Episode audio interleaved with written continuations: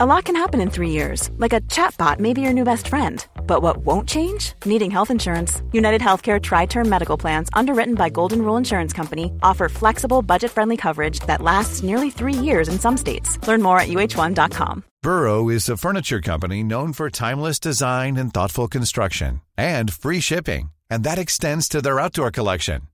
Their outdoor furniture is built to withstand the elements, featuring rust proof stainless steel hardware, weather ready teak and quick-dry foam cushions.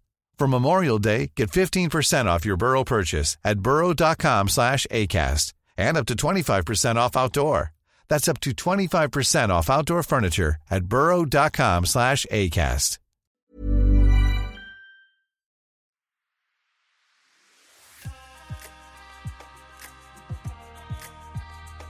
Hello and welcome to Condensed Histories, the podcast that takes pop culture and reveals the real history underneath.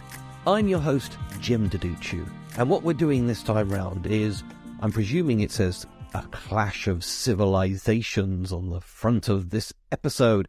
That's going to get your attention, isn't it? Well, today, this time round, I'm talking about a dark side of pop culture.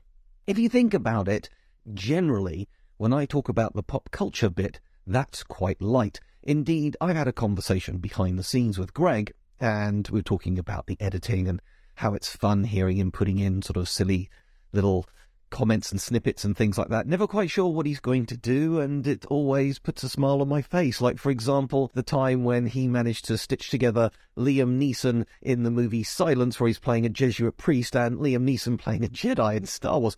Nobody has ever decided to put those two bits of Liam Neeson together until Greg did. Well done, Greg. I'm here because I'm thinking of, uh, I'm thinking of doing some comedy. Or the other one, when I made a passing comment about you wouldn't criticise Pride and Prejudice for its lack of car chases, and he then promptly took a bit of Pride and Prejudice and stuck in the noises of car chases to it. Well done, him. But obviously, they kind of fade away as I do the podcast. Is that down to time? And he said, No, Jem, it's because if you're talking about a very serious subject, I can't just put in some comedy things that would obviously sort of ruin the whole effect, which is absolutely valid. I thank him very much for that. So if you think about it, I generally start light and then go serious because a lot of pop culture is fun, for want of a better phrase.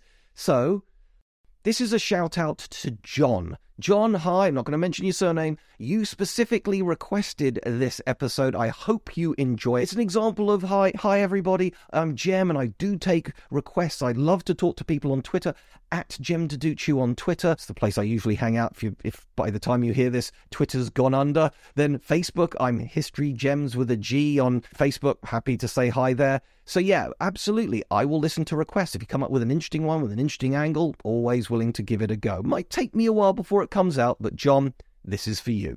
What we're doing this time round actually is where we're talking about a rather negative bit of pop culture. And again, this is where I emphasize pop culture is literally the abbreviation of popular culture. And in Europe, there has been a very negative bit of popular culture that has been around for more than a thousand years and, I am sad to say, is still going strong today. What am I talking about? I'm talking about Islamophobia, which probably wasn't what you thought I might start off with and kick off with. And this is really, really interesting to me because I guess I've got some skin in the game on this one. As I have mentioned, if you're a regular listener, the name is Jem Duducu. Clearly, that is not an Anglo Saxon surname, but you can tell from my accent that I've clearly been brought up in Britain, probably the southeast. Yeah, you're right. Anyway, the point is, my father, and where I get this name from, is Turkish and my mother is actually American. Now, my father is a lapsed Muslim, and my mother is a lapsed Methodist Christian. And me and my sister inherited the lapsed bit. I am not religious at all, but obviously I have half my family are Muslim and half my family are Christian. A few atheists thrown in there as well. So the point is, ever since I was a little kid, I've been surrounded sometimes with Islamic ceremonies, Islamic weddings, and things like that. I've just thought them as normal as going to anybody else's religious ceremony. I went to a Catholic school and I studied the Crusades. first at school and then on to university. And when I was little, I'm talking about like 14, 15, the reason why I loved the Crusades then was a little part of my brain was like, well, it's either the Europeans versus the Turks, and seeing I got both blood in me, I can't lose. Which is obviously a very silly, infantile way of looking at a period of huge amounts of religiously motivated violence, where tens of thousands, hundreds of thousands of people died over several centuries in the Middle East and for longer in other parts of the world. So that is a very flippant, silly way of looking at it. I guess it shows you that I always, I guess subconsciously, been able to see it from both perspectives. And this is where I want to sort of get in with you. And you might be thinking, well, hang on, whoa, whoa, whoa, Jem. You're talking about the Crusades, for heaven's sakes. Nobody thinks like that anymore. And I'm going to turn around and say, oh, yes, they do. In fact, they've been doing it as recently as 2022 in an area which you might not have necessarily thought about in terms of that. So this is a really big topic, and what I'm going to do is I'm going to take you through it from both perspectives. Okay, so in the 600s AD, a merchant in the peninsula of Arabia basically was filled with some kind of ecstatic Holy Spirit and became a prophet. And this man was known as Muhammad. And so the Prophet Muhammad is where you start the conversation about Islam. Now, I'm aware that there are some historians, most notably Tom Holland, who I have a huge amounts of respect and love for. If he ever listens to this podcast, thank you. He's written a whole book saying that the debate between Islam and Christianity is that Christianity comes from religious texts that everybody knows weren't written contemporaneously to the life of Jesus Christ. Now, if you are a strict Christian and this is sort of shocking you, please, I encourage you to look into historical, biblical information, archaeology, etc. It's absolutely confused and made more complicated by what we actually know from the time that isn't in the Bible. Now, if the Bible is your truth, great, good for you, you do you, that's fine, but I'm talking about history. And anybody who's a biblical scholar will tell you that really the earliest one of the four Gospels is likely to be Matthew, which was written roughly round about six. Basically, he was the only one who had written it down before the burning of the temple in Jerusalem by the Roman invasion in the 70s AD. So that one was written probably around about 60 AD, and everything else was written after the fall of the temple. And therefore, it is conceivable that we genuinely have one of the apostles writing towards the end of their life the story of Jesus. But as we all are aware, if you're trying to remember something that happened 30 years ago, you're not going to get it spot on. And particularly when it comes to speeches, those have to be general themes that have been turned into a speech rather than word for word definitely what Jesus Christ actually said. I think it was Blessed are the cheesemakers. What's so special about the cheesemakers? Well, obviously, it's not meant to be taken literally. It refers to any manufacturers of dairy products. So, if you are a biblical scholar, particularly of the New Testament, you are aware that there is this period of spirituality, of religiosity, before we get to the actual history. Whereas Muslims have always said the most impressive thing about Muhammad is we actually know that he existed, and because he was a real man who had wives and also therefore had children, there can be no doubt that he actually existed, and therefore the Quran was created in far more of a historical era. But it turns out it's a bit more complicated than that. For further information, have a look at Tom Holland's book on the topic. And basically, what he's saying is a bit like the creation of the New Testament, there is like a generation where this stuff is all beginning to fuse together and it isn't quite as well. I mean, we know for a fact we have some very early Qurans. The Qurans that we have are much closer to the creation of the Qurans than the Bibles we have towards the creation of the Bible. But we don't have the first one. The original Quran just simply does not exist. So, that is how it all starts. We're in the 600s AD, and basically, the Prophet Muhammad dies about 662 AD. Now, for the record, the Islamic calendar, I'm doing a whole episode on basically the history of time and how timekeeping and things like that. I'm going to use everything using the Christian calendar. By the way, the whole AD, BC thing, that's obviously to do with Jesus, for heaven's sakes. Whereas that's not going to be relevant for Muslims, and therefore, when he leaves Mecca to go to Medina to found the first group of what we would now call Muslims, that is year one in the Islamic calendar. So basically, Islam, while we're in the 21st century in the Christian calendar, they're in the 15th century in the Islamic calendar. Okay, fine. So a lot more on that another time. But when Muhammad dies, there's then this kind of tension between do we pass on the teachings, the power, the emphasis, the energy, if you like, of Muhammad's mission on earth to the uncle who helped write the Quran and was sort of Muhammad's right hand man, or to a son of Muhammad. And it's that kind of tension that led to very quickly, unlike Christianity, to some real power playing between various Islamic families. So, for example, we've got from 632 to 661. Sorry, my apologies. I was thinking about this is the most pretentious thing I can say. Sorry, I wasn't thinking about the death of Muhammad. I was thinking about the Umayyad dynasty and the Umayyad Caliphate.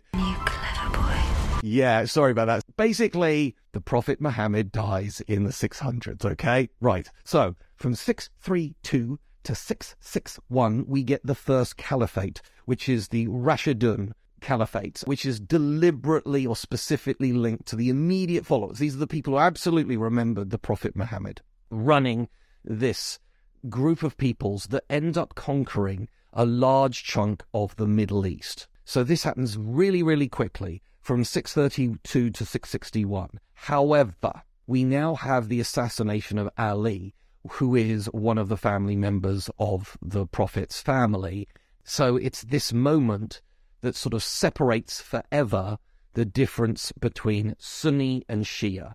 The best way to think of Sunni and Shia is the difference between Protestant and Catholic, okay? They're both Christians. They really don't like each other. In this case, it's not because if you looked at a Shia Quran, it is not different to a Sunni Quran. If you walked into one mosque or the other, you couldn't tell the difference, whereas you absolutely could tell the difference between a Protestant, particularly something like a sort of like a pure, something like a Calvinist type church, and a Catholic church, you would instantly be able to tell that there are differences between the two. Not so much here. It is a political reasoning between these two rather than an ideological or theological difference between the two. And the two have regularly fought wars over this from that point onwards in the 600s to, well, today.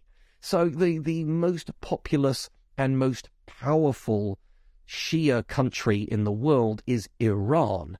And Iran is trying to get nuclear weapons. And the richest, no way near the most populous, Sunni country is Saudi Arabia. And they stare at each other, glare at each other across the Persian Gulf, which is a phrase that generally the Saudi Arabians don't like using. So you've got these two incredibly important, powerful nations who basically, for reasons that go back over a thousand years, hate each other's guts, okay? You could argue that if they put that to one side, there are all these different reasons to work together. But I think you already know that that's not how religion works. So after this sort of break, this assassination, we then get the Umayyad Caliphate from 661 to 750, and this is when Islam really explodes. Prior to that, it was throughout the Middle East, and now under the Umayyads, and Caliphate is basically, it's kind of a hard word to translate. You could say they're the emperor of this empire, but also they are the chief religious authority. So I guess it's the cross between emperor and pope, which obviously in Europe are absolutely separate. And this is why when you had in the early 21st century, you've got ISIS, the Islamic Caliphate, they are deliberately bringing back the caliphs again which I will explain a little bit more. So, uh, you know, I'm giving you some background here on Islamic history. If you are Muslim, you probably know all of this already. Maybe not. I don't know. It goes back a long way. It's quite complicated, and I'm doing my best to keep it simple, okay? So, this with the Umayyads is when the influence and power of the Islamic Caliphate explodes. At its peak, it has got all the way into northern India to the east. That is a very long way away from Saudi Arabia. And then all the way west, we get to the year 732 at Poitiers in France, which is sort of middle-ish France. And we have a ragtag bunch of Christian soldiers led by a man called Charles Martel, Charles the Hammer, and he fights and defeats the hugely successful Umayyad army in the middle of France. So it's basically from France to India is now Muslim and ruled by the Muslims. It's not all Muslim. Obviously, they have Christians living underneath them, etc., etc. But that is a faster expansion of religious authority than any other religion in history, Christianity included in that sentence, by the way. Now, for the record, Charles Martel, because he has this victory, the Muslims are basically pushed back to the Pyrenees, but from the mid 700s till 1492, there is at least a part for centuries of that, all of it is owned by various Islamic powers. Okay, so 750 is when the Umayyad Caliphate collapses, and then I'm going to mention one more. So from 750 to 1258, so well into the Middle Ages, there we have the Abbasid Caliphate. Abbasid is also how other people say. There are various different ways to pronounce this stuff. You can see that this is an incredibly large polyglot empire dealing with lots of different religions and other nations for centuries. And it's round about the year 800 we start seeing the golden age of Islam. If you've ever heard of things like Islamic philosophers and mathematicians, basically they existed from about 800 to 1258. Why do we know it ends in 1258? I've mentioned this in passing before because at that point, Baghdad, one of the largest cities in the world, is the center of the Abbasid Caliphate, and you have the last caliph there who stands up against the Mongols, basically is incredibly arrogant to them, and doesn't properly prepare the defenses of the city, and if you know anything about the Mongols, you don't annoy them and then fail to have an army to back up your attitude. And I think you can guess what happened next. And indeed, the siege and subsequent massacre of Baghdad is seen as one of the bloodiest moments in world history. At least, this is the thing, at least 300,000 people were killed. To give you an idea, at that time, London had a population of 40, 50,000, okay? And that was the largest city on the British Isles. Paris would have been maybe 70,000. So you get the idea. Baghdad is so much bigger. That is the lower end of the kill count. The total number of deaths could be as high as half a million, and nobody's using machine guns and gas and bombs. This is people hacking other people to death. And indeed, one of the other things that is mentioned is that the nearby river Tigris ran black, not with blood, but with ink, because the Mongols chucked so many of these amazing textbooks into the river, destroying all this stuff forever. So that's what ended the caliphate, and that's why you had groups like ISIS trying to sort of like revive the caliphate, but the last caliph was rolled up into a carpet and had a bunch of Mongol cavalry kick him to death, trample him to death. Not a nice way to go there.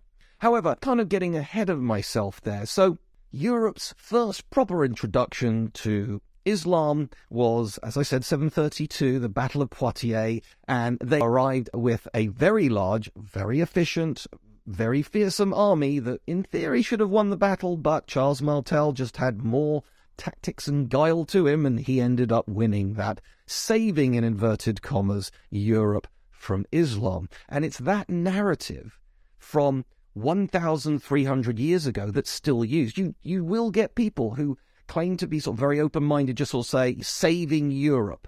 as if the, the Muslims were the bad guys in this situation. But as I've just pointed out, the golden age of Islam was happening at exactly the same time that the Vikings were attacking everywhere in Northern Europe. Basically, if it was the year 1000, where would you want to live? The answer is nowhere in Western Europe. I would love to live in Islamic Spain or somewhere along north the North African continent in one of these lovely garden-filled cosmopolitan polyglot Islamic great cities all the way to Baghdad and then further into the, the middle of Asia, places like Tashkent, etc. There are all these places which, because they were all under one authority, it meant that trade was good, it meant that peace was ensured. These were good times, allowing people to sit down and write complex mathematics and philosophy and astronomy and so on and so forth. For example, al means generally the. If you're ever wondering, oh, hang on, I know therefore a bit of Arabic. There's Al Qaeda. Absolutely. Al Qaeda means literally the camp. And that name wasn't created by the terrorist group. It was used as basically, in essence, a shorthand. It, they weren't created by the CIA. They were created all by themselves, but the name was created by the CIA and it just stuck. And it's an Arab phrase that even a Westerner can say without it being particularly hard or difficult to do so. So, yeah, al tends to mean the, and it's it's almost anything starting with al tends to mean that it was first described in some kind of Arabic text, presumably during the Golden Age. Don't believe me? Algebra is mathematics from the Golden Age of Islam. You've got something like algorithms, which is again something that is created in Islamic mathematics because Muslims were using much easier number systems than the Roman numerals, which are awful for all kinds of reasons.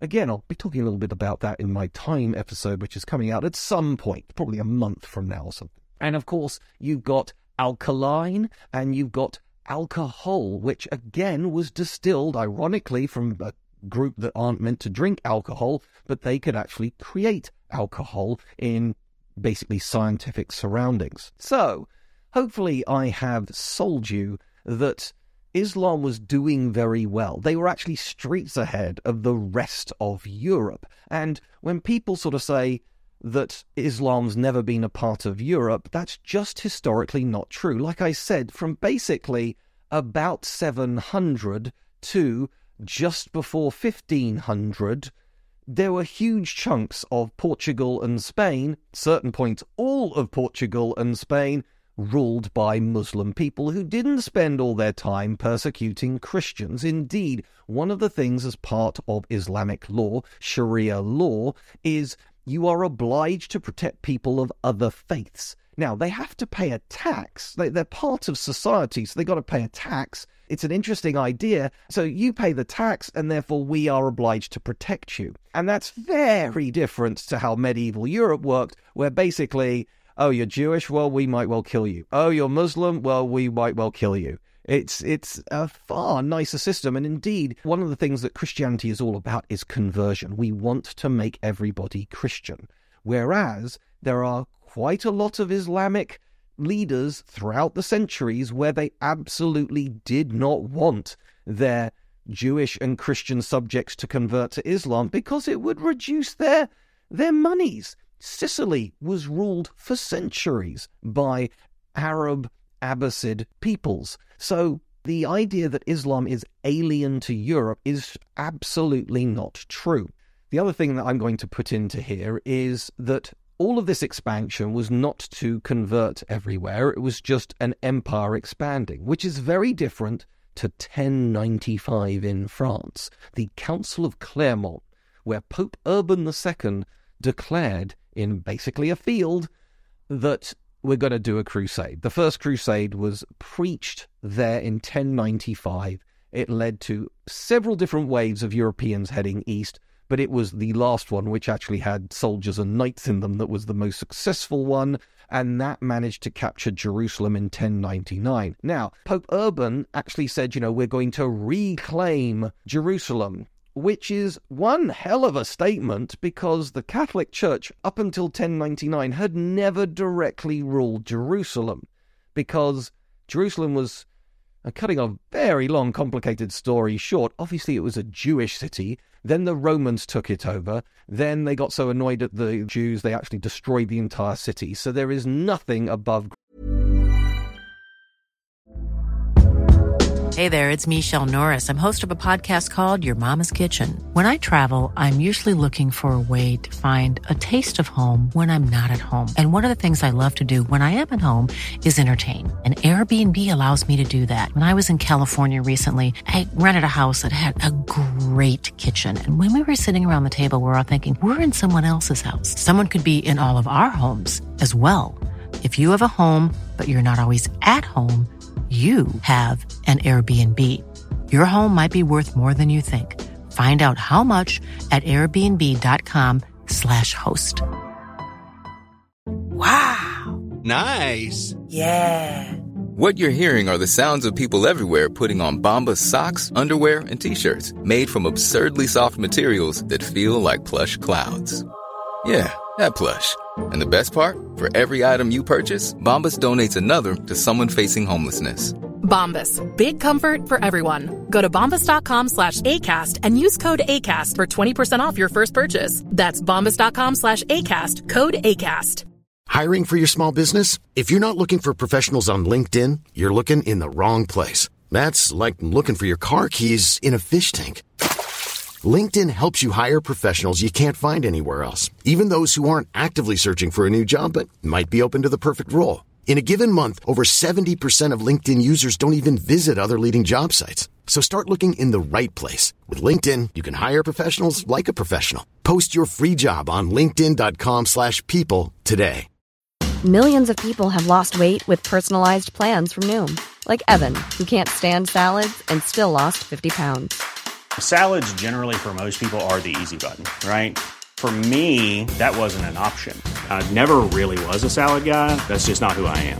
But Noom worked for me. Get your personalized plan today at Noom.com.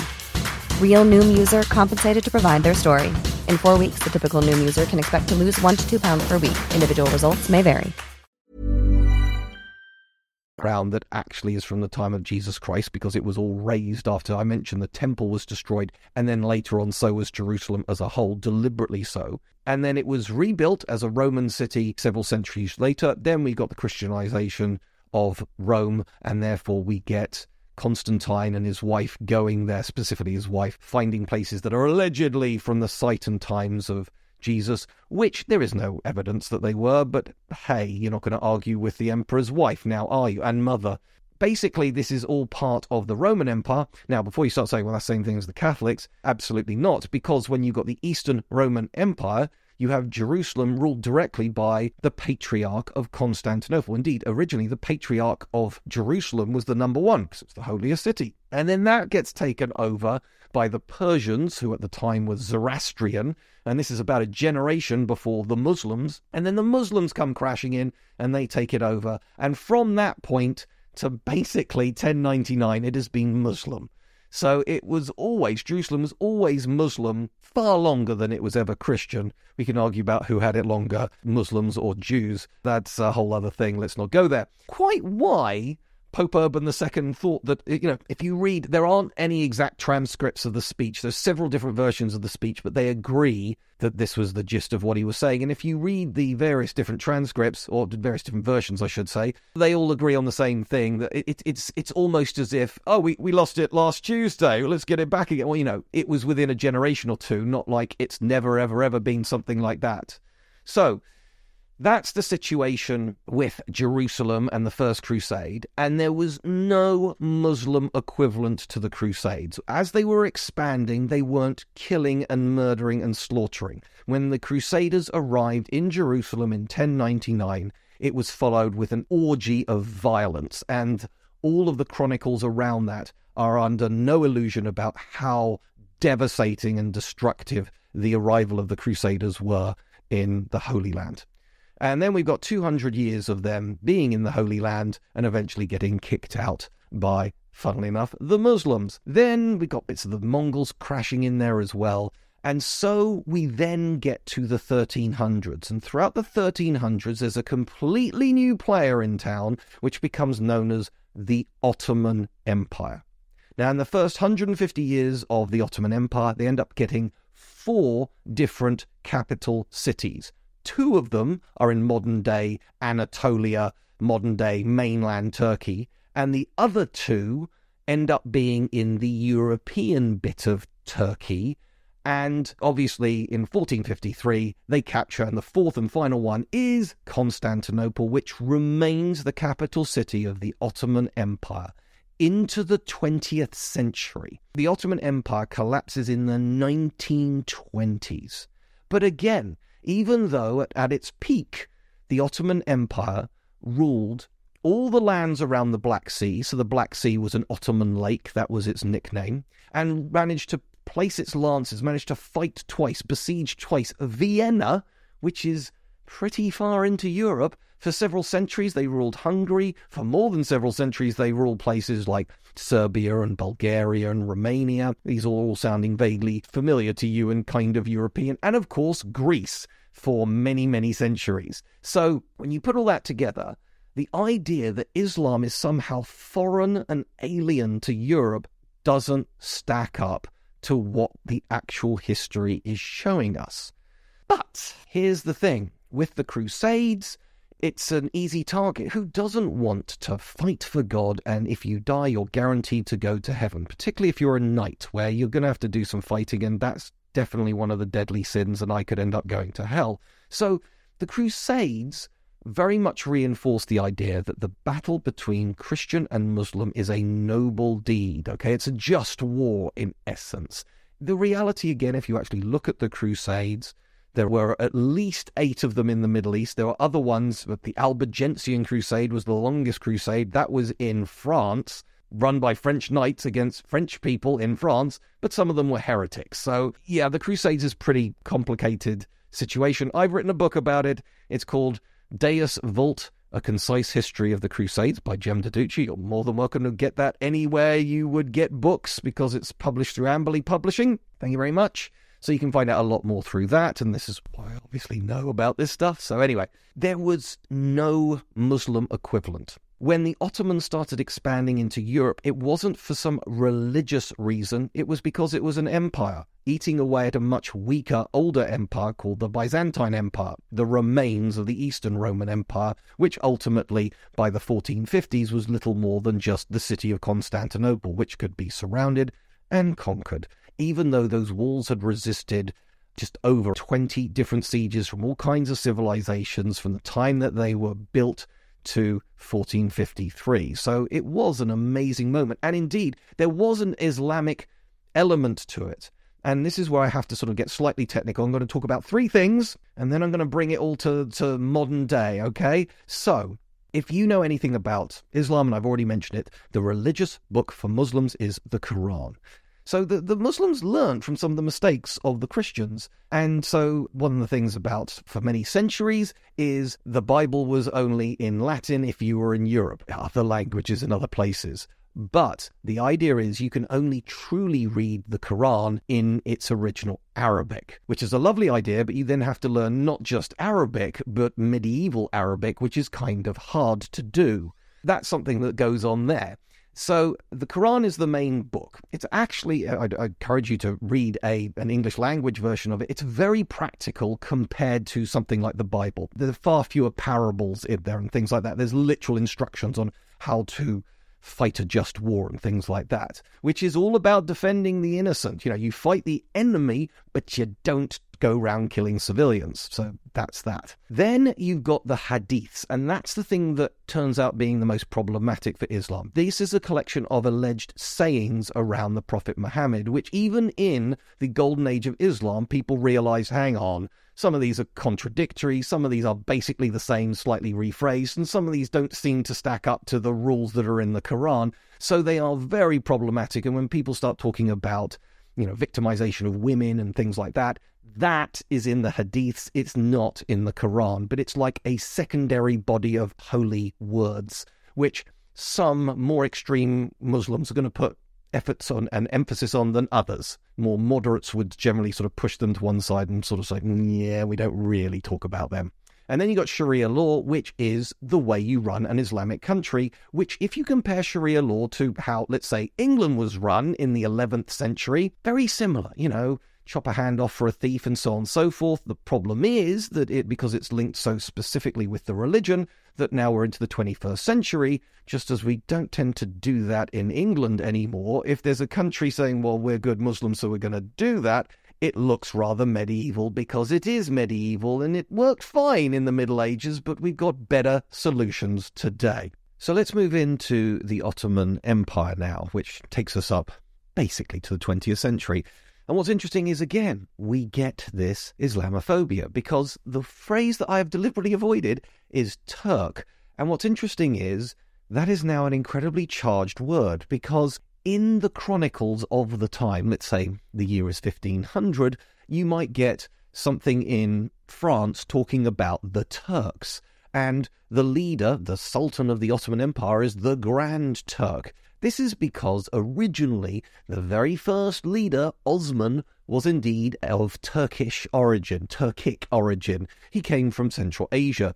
But even according to the legend around him, him and his sort of two, three hundred horsemen, that's not enough to create your own DNA or anything like that. And indeed, I've done the DNA analysis on my father's side, and funnily enough, pretty Ottoman in the sense that the the DNA comes from the Balkans, Bulgaria mainly, and also Arabia, which would make complete sense for the Ottoman Empire, but it doesn't mean there's any Turk in me. And indeed, like any empire, it gathered together soldiers and sailors, etc., from all around the empire. So there were literally thousands of Christians from Greece and Serbia. And yes, there were also Arabs, which are an ethnically different group of people to the Turks from, let's say, Syria or somewhere like that. So I find it brilliant and interesting that all these people are smooshed together. The Kurds were incredibly loyal fighters for the Ottoman Empire that are now in a bitter war against the Republic of Turkey. Another group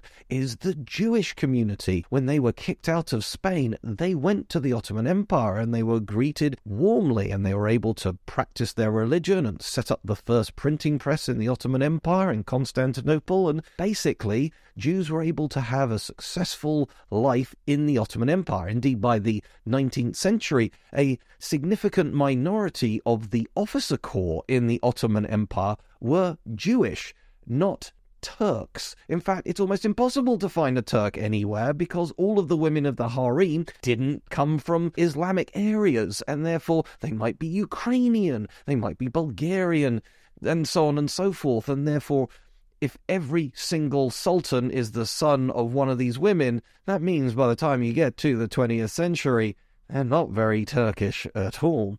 That is very, very different. So you get the phrase Turk, Turk, Turk mentioned all the time. It gets mentioned in other history podcaster, a very well respected podcaster who I'm not going to name. I sort of speak to them relatively infrequently, but we do communicate a little bit. And I did say, look, just a bit of feedback. You did talk about the Crimea War. This is in the 1850s, and you kept talking about the Turks, and that's not the same thing. The Ottoman army was not full of Turks.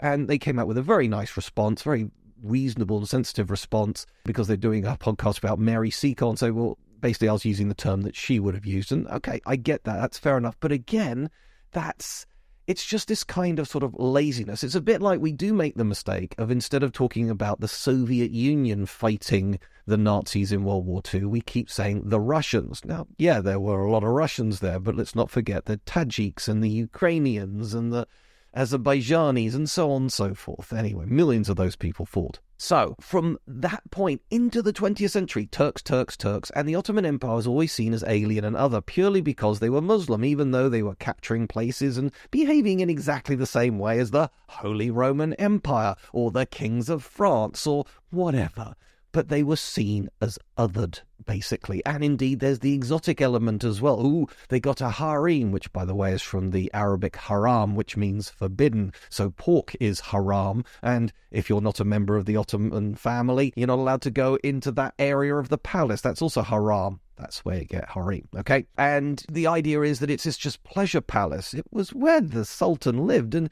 yes, little sultans were created, but that's not what they were only doing. They were administrators, they were sometimes warriors, and they would go on tours and so on and so forth. They didn't spend all their time in the harem, which a lot of people seem to think that they did.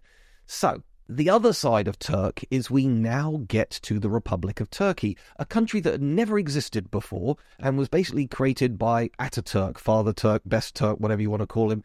Mustafa Kemal was his actual name, and he basically creates this rump state out of the end of the Ottoman Empire, and it's almost immediately invaded by Greece that wants to end it. Now, this is revenge for like 400 years of occupation.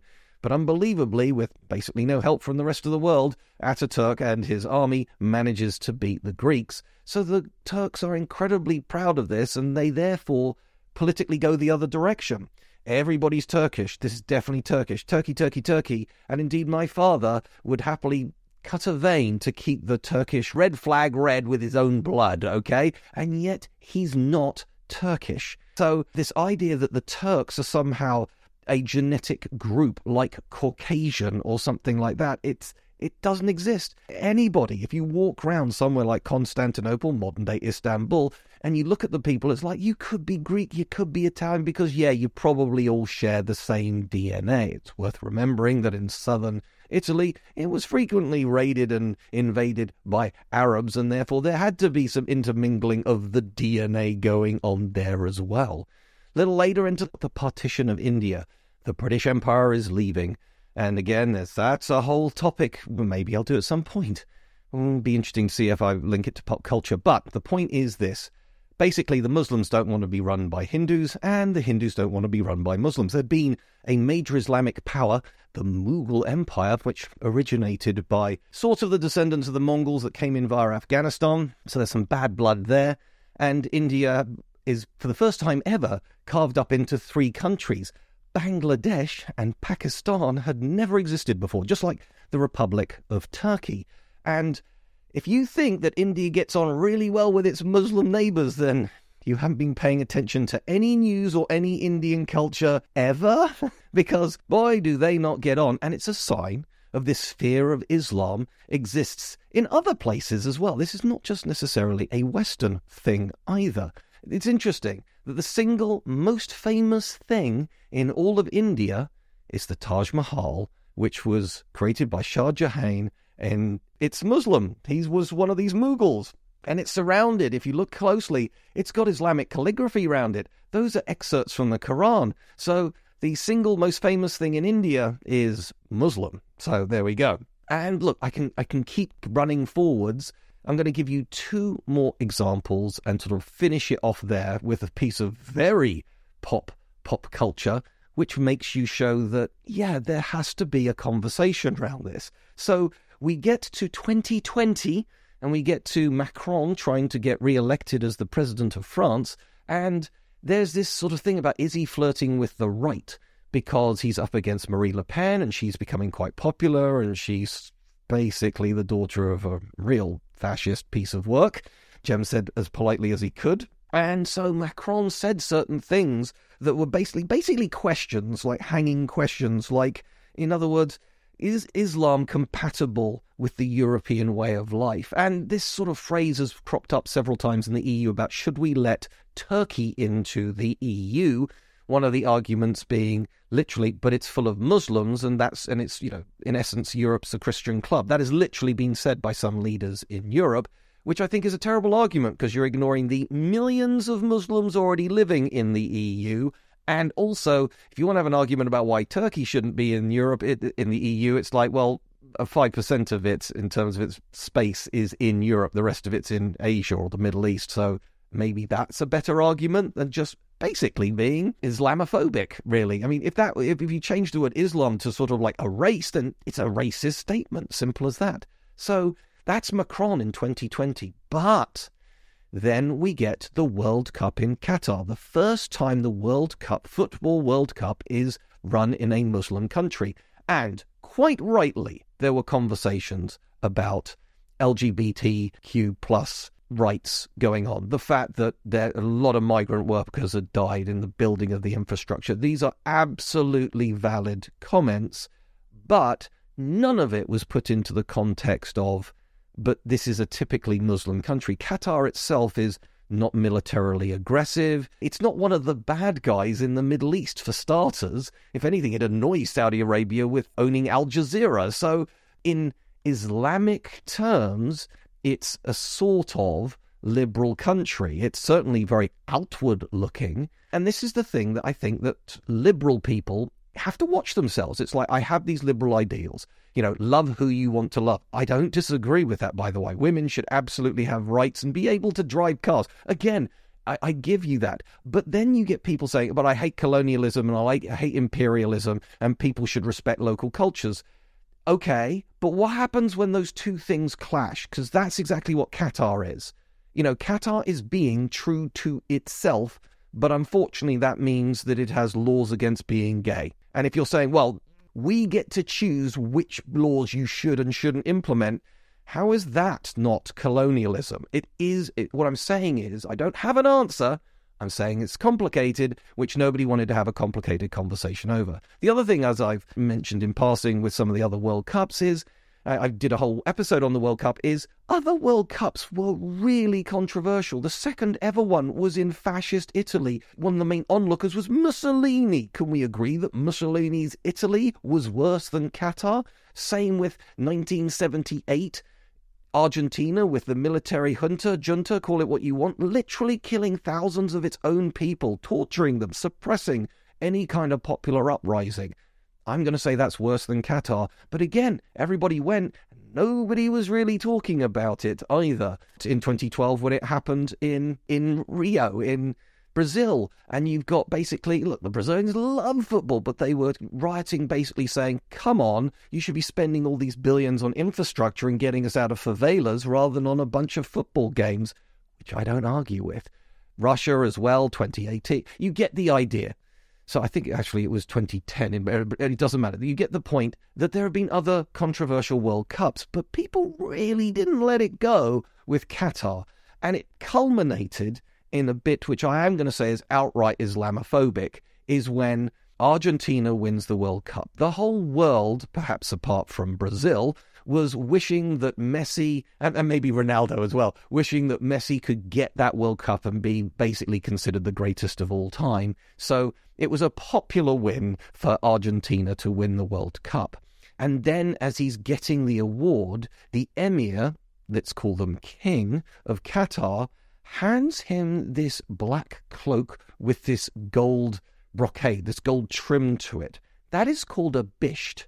And he gave it to Messi, and Messi sort of like accepted it and he put it on, which went obviously over his definitive or, or, or very distinctive Argentinian top. We have basically Messi accepting this cloak, for want of a better phrase, this semi opaque cloak, semi translucent cloak, and he puts it on over his Argentinian gear and then the first photo of him holding the World Cup, the thing that people have been dreaming of him doing for more than 10 years. And obviously, he's younger than the last time Argentina won the World Cup. So there's all these sort of like things. But he's standing there with this cloak on.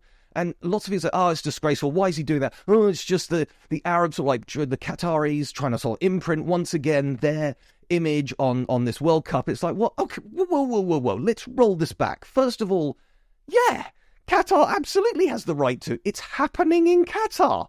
But secondly, and more importantly, maybe do your homework because that cloak is called a bisht. And a bisht is what you wear to keep the elements away. So if somebody gives you their bisht, it is a sense of honor. And I can't think of anything better from the Emir of Qatar to give to the world's greatest football player who's just crowned his entire career in his country to say, Here, have this thing that means so much in our culture to say, well done. You know, th- this is something really personal from our entire country to you. Thank you. And that was not written that way anywhere. There were a lot of angry Arab people on Twitter going, this is just Islamophobia. Why is nobody sort of like understanding what it meant? Everybody just assumed it was, I don't know, some kind of slur on Messi. And so, yeah, if you fell for that, that's an example of the kind of latent bias that you might have against Islam. Islam is a religion. Actually, Islam, if you translate it, it means one who submits.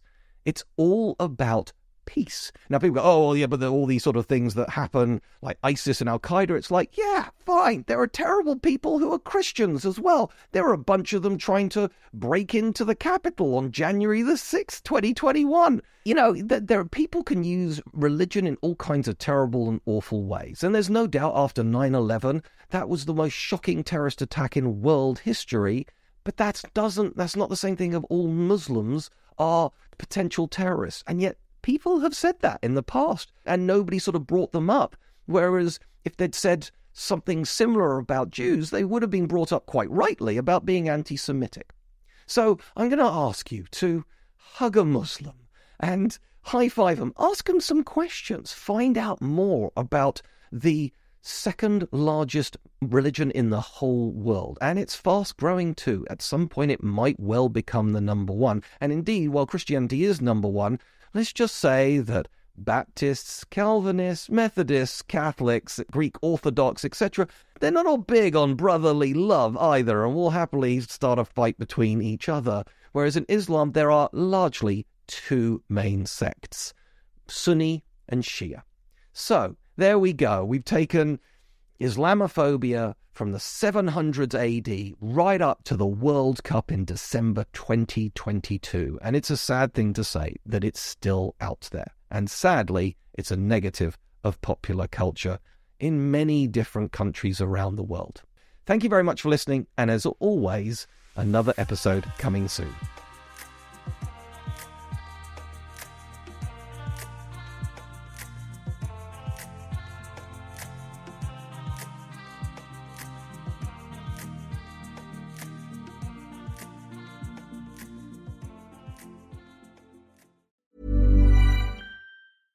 Even when we're on a budget, we still deserve nice things. Quince is a place to scoop up stunning high end goods for 50 to 80% less than similar brands. They have buttery soft cashmere sweaters starting at $50, luxurious Italian leather bags, and so much more. Plus, Quince only works with factories that use safe, ethical, and responsible manufacturing. Get the high-end goods you'll love without the high price tag with Quince. Go to quince.com/style for free shipping and 365-day returns.